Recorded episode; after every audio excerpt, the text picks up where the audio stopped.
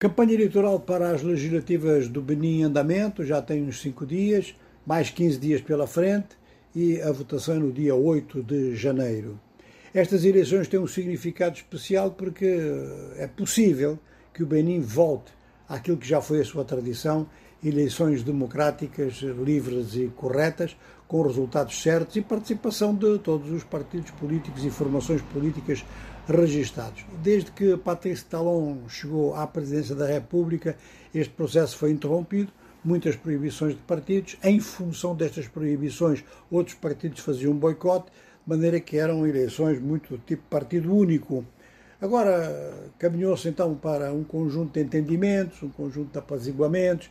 Eh, parece que a França interveio um pouco e, pelo menos, algumas coisas em termos de descompressão passaram-se durante uma viagem de Emmanuel Macron e a oposição volta a participar. Inclusive o Partido dos Democratas de Boni Yahi, que sofria sempre as pressões principais para não, não, não, não ser autorizado a candidatar-se, inclusive às vezes recursos a questões ligadas ao fisco, etc. Enfim, todas as desculpas possíveis. Bom, desta vez os democratas de Boni Yahi estão a participar e então estão a dizer, todos os partidos, governo ou oposição, que a falta de participação popular em coisas massivas eh, vai ser uma constante da campanha. Não é só o que aconteceu nesta primeira semana, que aliás ainda não acabou, mas o que está a acontecer, que é uma presença muito fraca em termos de participação popular.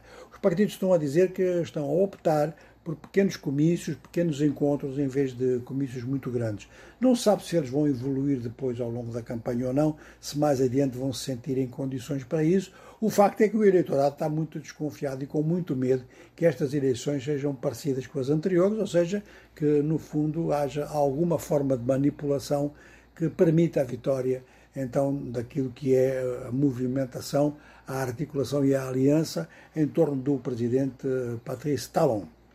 Vamos lá para um outro país que está muito perto, um país que esse tem tido eleições corretas, que é o Senegal, mas às vezes há problemas de relacionamento entre o governo e a oposição, e com base nisso, Usman Sonko, que é um líder oposicionista e que devia ter se candidatado, ou que pelo menos eh, pretende candidatar-se novamente à, à presidência da República, eh, ele queixa-se de que estaria a ser vítima de uma perseguição política com outros argumentos é o argumento de que ele teria cometido agressões sexuais contra uma massagista num dos salões de, de Dakar, a senhorita Adjim Sar.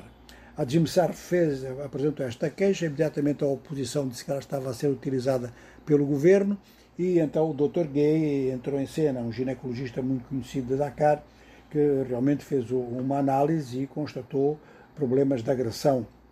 Ora, este Dr. Gay agora declara que é constantemente ameaçado, o carro dele já foi atacado, já tentaram roubar-lhe o telemóvel e ele lançou um apelo que teve eco na Amnistia Internacional, que o está a apoiar porque diz que ele está realmente a sofrer pressões apenas porque exerceu a sua profissão.